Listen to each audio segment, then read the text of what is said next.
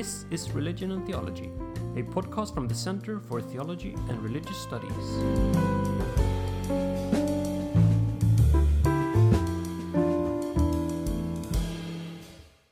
In this episode, Sibylle Fritsch Oppermann will speak on the topic of multi religious identities as expressed in arts in the East and the West. And I once more hand over the word to Professor Mika Vähäkangas to give a word of introduction.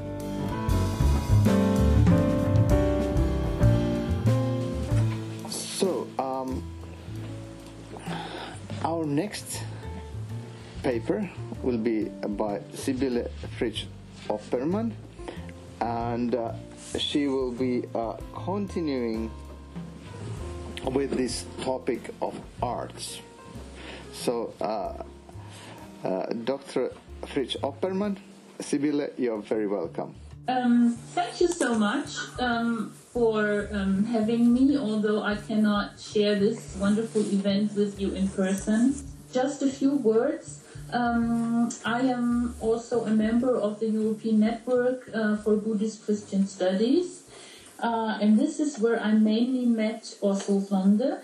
The first time we met, in the we had a, a, a chat in the evening and we were it, it's quite a while ago and already then um, we were talking about uh, Shusaku Endo's uh, novel Silence Chinmoku, um, which was mentioned yesterday and today as well.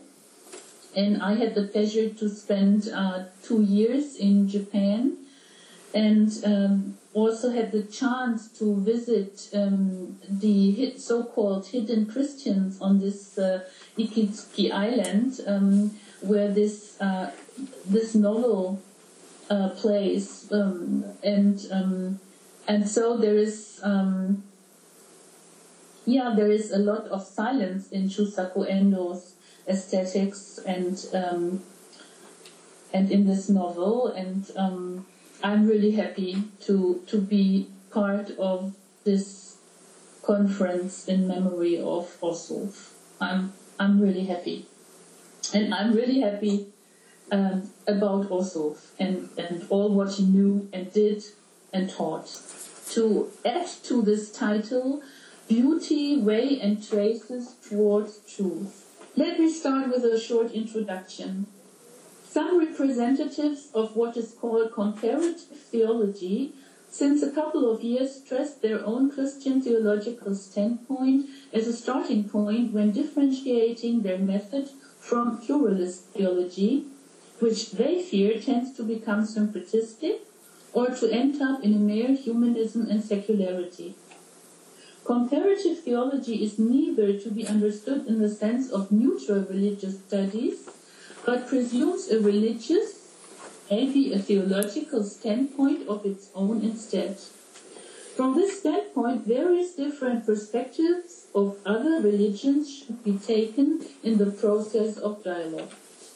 In doing so, one's own standpoint should be further developed. Klaus von Stosch, a representative of this theology, formulates Es geht der komparativen Theologie nicht um Allgemeinaussagen über die Wahrheit einer oder mehrerer Religionen, sondern um das Hin- und Hergehen zwischen konkreten religiösen Traditionen angesichts bestimmter Problemfelder, um Verbindendes und Trennendes zwischen den Religionen neu zu entdecken. Comparative theology does not watch out for general statements about the truth of one or several religions, but tries to go to and fro between concrete religious traditions, facing certain fields of problems in order to find anew what connects and what separates religions. In comparative theology, one issue mainly is at stake. How could the truth claim truth claims of one's own belief, faith system be combined with a respectful and positive appreciation of other religions. And it is felt a basic dilemma, as von Stosch has called it, that so far no model in theology of religions can give a convincing answer to this twofold wish. However, And to my point of view, this still seems to be rather close to models of inclusivism and in the end has as its goal to enrich and enlighten one's own confessional or religious horizon. Since, even if this perspective helps to put off final truth claims or even absolutisms, it still describes to a certain extent a methodological and ontological meta perspective. The inclusivism inherent in such a meta perspective is seldom discussed any further. Do we speak here about a truth in becoming? Is it a plural truth? Are there many truths? And what does it mean for our own religious confession and systematic theological conclusion? To a certain extent, also pluralist theology argues from a personal and confessional background, sometimes from the standpoint of dual or even plural religious identities and belongings, as does, for example, and besides many others, Paul Knitter. Some representatives of pluralist theology, on the other hand, take stand from a mainly humanistic and metaphysical meta perspective. To my point of view, also theological pluralism is not free from absolutist claims, from meta-level judgments, and the aporias following. I personally, and for theological as well as hermeneutical and methodological reasons, prefer to start finding analogies between different cultural, religious, and philosophical systems and ways of argumentation by the help of art. But even then, each comparing intention brings with it the danger of taking a standing point of observation beyond its own cultural and subjective background, which in the least needs to be explained and methodologically reflected. The worst result of not doing so being a new absolutism, Eurocentrism, or hidden mythological intention in some outcomes of what, for example, is called intercultural theology. To a certain extent, I am following, I am following here Hamid Reza Yousefi's intercultural philosophy and its concept of reason, arguing that each rational approach is bound to context, situations, and individuality and I use the term responsible interim or responsible provisionality in German verantwortete Vorläufigkeit in hermeneutics and ethics. And I do this in analogy with Popper's principle of falsification in the natural sciences and under the presupposition that this provisionality has its roots already in Kant's critical idealism. As far as the disciplines of science and religion, religious studies, and intercultural philosophy are concerned, I therefore prefer a more phenomenological and constructivist method, not the least in order to differentiate them clearly from systematic theology and pluralist theology as well as intercultural or comparative theology and their confessional bindings. Beauty. Again, as a first approach, I make do with mere analogy. And analogy, it seems to me, exists between quite a few religious and cultural concepts of truth, beauty, and good, of reality and world. And in order to communicate the plurality of these concepts, my argument is that it is rather helpful to use aesthetics as a distance bridge concept when dealing with them. Beauty, and with it the beauty and aesthetics of diversity could become one of the main tools, if not even a third space, in order to establish interreligious and intercultural encounter, and also to understand and communicate better dual and multiple belonging and identity. And since the concept of beauty and with it aesthetics can be found in almost each and every effort to describe and to, nar- to narrate the wonder that there is something in this world and not nothing, in philosophy leading towards metaphysics, critical idealism, and existentialism, just to name a few of the most important Western schools. In Zen Buddhism, towards the concept of emptiness, and in Christian mysticism, towards what I would call an enlightened unity of God and human beings. It is taken here exemplarily as a tool in constructing and understanding intercultural and interreligious existence and philosophy. And with it, it is a standpoint of non-dualism and non-monism in general. Only art, better the dialectics of aesthetic production and reception is what to my point of view, and if at all, can be taken as representation and an ongoing metaphor for the forms of things as they are in the absolute. Art lifts the infinite division in aesthetic production. Absolute nothingness. At this point, let us have a closer look at what is called absolute nothingness in the Buddhist tradition of Japanese Kyoto school. We heard about this uh, in uh, Raquel Buzu's lecture already. Contrary to the Occidental thought tradition of the Absolute as absolute being, in substance ontology and metaphysics, in Kyoto school, final reality is taken as absolute nothingness, zettai mu in Japanese language. Thoughts formulated by Nishida Kitaro, Tanabe Hajime, Nishitani Keiji, and other representatives of Kyoto school finally led to a religious philosophical approach within Christian Buddhist dialogue, which used the Buddhist topoi of emptiness or non-substantiality of all beings and of no self on one hand, and on the other hand, Christian mysticism as that of Meister Eckhart, for example, and the traditions of negative theology. My suggestion at this point being to go even a step further and concentrate more than on transcendental philosophy, even though in its tradition, on what I would call deconstructivist intercultural and interreligious philosophy and hermeneutics of religion. It is indeed a third and non-dualist way between monism and dualism having its roots in mysticism, poetry, and paradoxical language, as well as in Buddhist philosophy of emptiness. Deconstructivism here taken in the sense of a method to get closer to truth and final reality in following ways and traces of its beauty and embodiment, and at best find a truth in the making, insinuated through art. Multi-religious identities and their manifestations in Eastern and Western art. Let me now give an example of how art can offer what I call a third way, a space to meet or maybe just a bridge to cross as far as possible in order to reach a meeting space, and be it the bridge itself, when it comes to express what could be meant by terms such as multi-religious identities or dual and multiple belonging.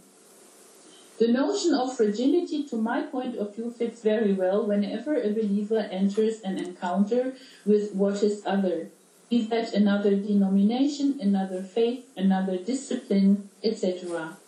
Even more so when this encounter takes place within a human person, not the least because of dual or multiple belonging. On the other hand, and in the end, it does make a stronger person. To open up to otherness, also means to take serious the first article of the Christian Creed and to be existentially and faithfully open to other creatures and to human beings of other faiths, worldviews, and convictions. This might lead to existential and psychological pain indeed, also to contestations of faith, but it is nevertheless the faithful duty of a Christian who takes serious that God has created each and everything in this universe. To say it in other words, Article 1 of the Christian Creed permanently and seriously questions all absolutist claims and all Christian metaphysics. If we stick to the traces of God in reality, however, we might start with an intercultural theolo- theology or philosophy of the cross. And this in a certain analogy to what I have called deconstructivist intercultural and interreligious philosophy and hermeneutics of religion. We deal here with fragile existences with religious identities under construction, as we just learned in Rachel Buso's lecture. In terms of hermeneutics, we have to differentiate language levels of faith, of reason, and discursive and non-discursive language, of narratives, of art, etc. The first Christian confessions or creeds and doxologies written down, the early Trinitarian formulations were poetic language, were paradoxical speech, language transcending itself and at the same time putting itself in its place. Jesus' parables are typical for, typical for such poetical and paradoxical language when pointing out to the breathtaking paradox of the reign of God, the breathtaking paradox of heavens on earth. Metaphors and symbols are auxiliary constructions of language describing the indescribable, indescribable and inexpressible break in of a different reality into human history. In doing so, they aren't pictures painting reality, but trying to paint traces of what reality beyond reality could be, what truth could be beyond that what can be seen. Where two constructions of reality, two truths of faith meet each other, the final and maybe even undividable reality of divine and human love, lying at the bottom of both, nevertheless not destroying or denying their uniqueness or singularity, can only be represented by the help of metaphor and symbol, the Greek word symballein actually meaning to throw together. And this is so because in this truth we have to deal with the paradox of a dividable and communicable truth, and all oneness and aloneness, dividing itself into unique singularities. And to use metaphorical and symbolical forms of communication is leading to a closer and better look at forms of nonverbal communication as well with metaphors and symbols of music, dance, theater, painting, and sculptures, to just name a few. If truth, if final reality manifests itself in communicable singularities, those singularities, when trying to meet aloneness or oneness, sometimes follow a way, a trace, I would call self-construction through deconstruction and what might be close to what Rousseau calls performing self through art. The latter I read as a metaphor in a twofold sense, performing other selves through art in order to better understand and empathically get as close as possible to the foreign, but also performing and shaping oneself through art, maybe even realize oneself as a singularity in which truth communicates itself through art. In theater, more specific in Aristotelian tragedy, this, and besides others, might come close to what is known as the cathartic effect of it. And I see this also close to what I would call life itself as a piece of art, and sacraments in general and the Eucharistic in specific as a playful practice into God's reign. Multi-religious identities, art in the East, the paintings of Uttarananda. When it comes to the importance of non-verbal communication in multi-religious encounter, painting plays a very special role, since its pictures and metaphors are of a kind of its own in adding to the symbols of language. Painting possesses an elementality which language does not have, because it follows a multi-dimensional logic. Its single statements do not follow an unambiguous linear causality, but instead and more or less on the surface do interpret each other synchronically. And this enables a summary of intercultural and interreligious aspects without a logical necessity of syncretistic conclusions. In Latin American and African religious painting, Maria, for example, is often painted as a black woman, as farm woman, and mother of many children. Jesus keeps his oriental look. Those around him are simple peasants and fishermen. In other paintings, he is wearing a poncho like Latin American indigenous do. As if self-evident, the solidarity of God with those is painted who are at the margins of society. Women poor, marginalized because of the color of their skin. As if self-evident, Jesus gets domiciled in the culture of those who hope for his expulsion and support. In other paintings, Buddhist and Christian elements do complement each other. Jesus in the arms of the eleven-headed and multi-armed goddess Kannon. Maria as one of the ancestors of gods, which can be seen in African paintings on home altars or paintings of Christmas and Easter motifs. Jesus is shown as Bodhisattva, Buddha as one of the prophets. Different religions of one country find their place on one and the same canvas. They build a common reality and are nevertheless non-interchangeable. And I may add here that therefore painting could be a wonderful method for explaining to oneself and others what dual or multiple belonging means. One brilliant example are the paintings and sculptures of Uttarananda. As a Buddhist monk and priest in, and priest in Sri Lanka, he founded, together with some monks and also friends from student times, a group dealing with social problems and ethical uprisings and fights in his country. Three components are already, already important in these early times religion, political engagement, and art as an intermediator between those two worlds and between different religions. He built on his own style in later studying painting and sculpture work in Florence and then in Milano. One of his major interests being a mediation between Christian and Buddhist ideas of humanitarianism and a solidary and ecologically concerned world community.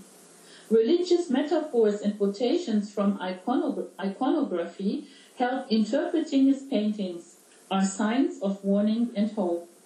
Also, interreligious questions and questions of dual and multiple belonging are taken up. And the parallelism of several quotations from different religions is obvious. For the spectator, different conclusions are possible, not binding him and her to only one. It is important to see Uttarananda as a Buddhist priest and not as a Christian in a Buddhist context. When interpreting his paintings, it is more a question of encounter of two different religious contexts and faith systems, maybe of dual belonging, and not so much the question of contextual Christianity. All the more is it remar- remarkable how great the interferences of his quotations from both religions are. There is a painting of Jesus' birth in a stable, and I really have to um, um, ask you to uh, forgive me for a, a, really terrible black and white reproduction. This is the only one I could find here in my home office. Uh, at the moment, I cannot go to to my um, office uh, since we had um, a few uh, COVID cases in that building, um, and um, I gave you another one just to um, show you uh, or to give you a sense of how he uses colors. Uh, but this is actually the painting I'm uh, referring to shortly. Uh, the painting of Jesus' birth in a stable. Mary is holding Jesus. We see Joseph, ox and donkey. In the more forefront, we also see two white deer who have, as the legend tells, attended the birth of Buddha. Mary and Joseph are painting the sign of yin and yang with their hips. A second look shows a sign of the cross painted at the door with light and shadow. A snake can be seen in the cross as well. Fall and salvation have to be taken as closely related. The circle of arising and elapsing is also to be associated here. Who then is the child in the cradle? Jesus, Gautama? Is this a Buddhist homage to Jesus, seen as a human brother, or as God's son? Or is it a metaphor for dual belonging, for one truth in all singularities? Besides, this is one of many examples how Uttarananda paints what is universally unifying, and especially so between Buddhism and Christianity. A humanism transcending borders, in a divine human love transcending confession, faith, and culture. And because he is painting this universal love and not a theory, an analytical survey about universalism, he is able, not hindered on the surface of canvas by any hierarchy in space or time, to paint the costly richness of different ways towards the common humanum and nevertheless fit it into a universal frame. In the manner of art as a suggestion set into disposition, ready for whatsoever encounter with foreign and other ideas and emotions, narrative and stories. Let us try then to differentiate between the language of reason and the poetry of the heart. Reinhold Bernhardt, for example, shows how interreligious understanding, togetherness, and encounter become easier by the help of parables and metaphors from different religious and cultural backgrounds. Togetherness of religions and creeds is not a syncretism, they are not exchangeable, their togetherness may not even transcend borders or overlap, but has to be taken in the sense of a commonality, a neighborhood, a similarity of families, consisting in the poetry of the heart, in grasping God, a final divine reality, in grasping what ultimately concerns us. If this is how we see the interconnectedness of religions, also convivencia between their followers becomes possible and senseful. Civil religion, civil religiosity, art in the West, das Evangelium der Aale, English The Gospel of the Eels. Wer einmal einen Aal sterben und dann wieder leben sehen hat, dem reicht das rationale Denken nicht mehr aus. Man kann fast alles erklären, man kann über die verschiedenen Prozesse der Sauerstoffversetzung und des Stoffwechsels diskutieren oder über die schützenden Sekrete des Aals und seine besonders angepassten Kiemen. Aber ich habe es mit eigenen Augen gesehen, ich bin Zeuge, ein Aal kann sterben und dann wieder leben. Coming now to an example from recent European, actually Swedish literature, I very briefly give an example of how topics of religion and spirituality are taken up and in doing so disposed to the mostly secular public for further consideration understanding and dialogue and encounter. Let me try my own English translation of the quotation above, although there is an English version of this beautiful book. Who once saw an eel dying and then living again is no longer satisfied alone by rational thinking. We can explain almost everything we can discuss those different processes of oxygen displacement and of metabolism, or those protecting secretions of it and its especially adapted gills. But I have seen it with my very eyes. I am testifying it. An eel can die and then live anew. Brey, in referring to this book, states that the exact observation of nature forces the journalist to take serious and discuss his coinages and non-beliefs. His companion, the eel, sharpens his own reading. And such he is reading anew sentences written in the Bible, or is dealing with his grandmother's faith and with how he has referred to it and still is referring to it. His grandmother believed into the strength of divining rods and of the Bible stories. When he describes himself, he would do it as non-believing agnostic, but the eel again and again provokes his doubts. This is in amazing complementarity to what we find in Mark 9:24, Ich glaube, Herr, hilf meinem Unglauben. I believe, Lord, help my unbelief. In fact, what is described above could end up in the exclamation, ich glaube nicht, provoziere meinen Zweifel. I do not believe, help my doubts. This shows that in the medium of literature and its metaphors and symbols, a possibility opens up so far not very well known to theology and hermeneutics and not even to religious and cultural studies, to take art, in this case literature, as a third space and neutral meeting point for secular and religious longings for sense, which always also is for love, hope, and maybe faith. There is not the slightest trace and connotation of mission in it. At least there should not be. If one would take this too often misused term at all, it would be in an aesthetical way, in the sense of broadening our ability to find and be inspired by beauty. It may well be that for a Christian believer, this aesthetics corresponds to the notion of creation. It may well be that for a Buddhist it gets close to what he or she would call open with, But it not necessarily has to. For sure, any beauty works beyond words as well, and maybe even more so. Outlook? In times of frightening and dangerous pandemics and wars, at the edge of a better future and a more just world, or an even worse split and hiatus between rich and poor, black and white, etc., let me end this paper saying, praying, painting, singing, playing, our hands are not bound. And in times of crisis, we also can take the letter as a chance and experience the healing and saving potentials of faith and of art may be especially intense. And the question, what could be an appropriate culture, posed itself in a very new way.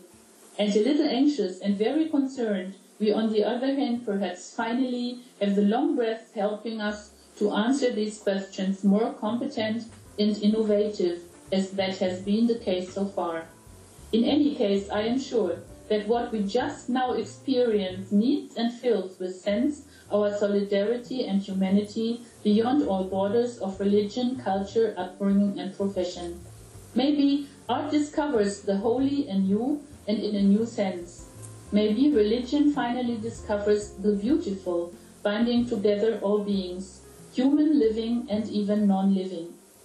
Maybe dual and multiple belongings open up new paths towards a common future. This should be the end of all too big words. This world also needs silence. Thank you for your patience.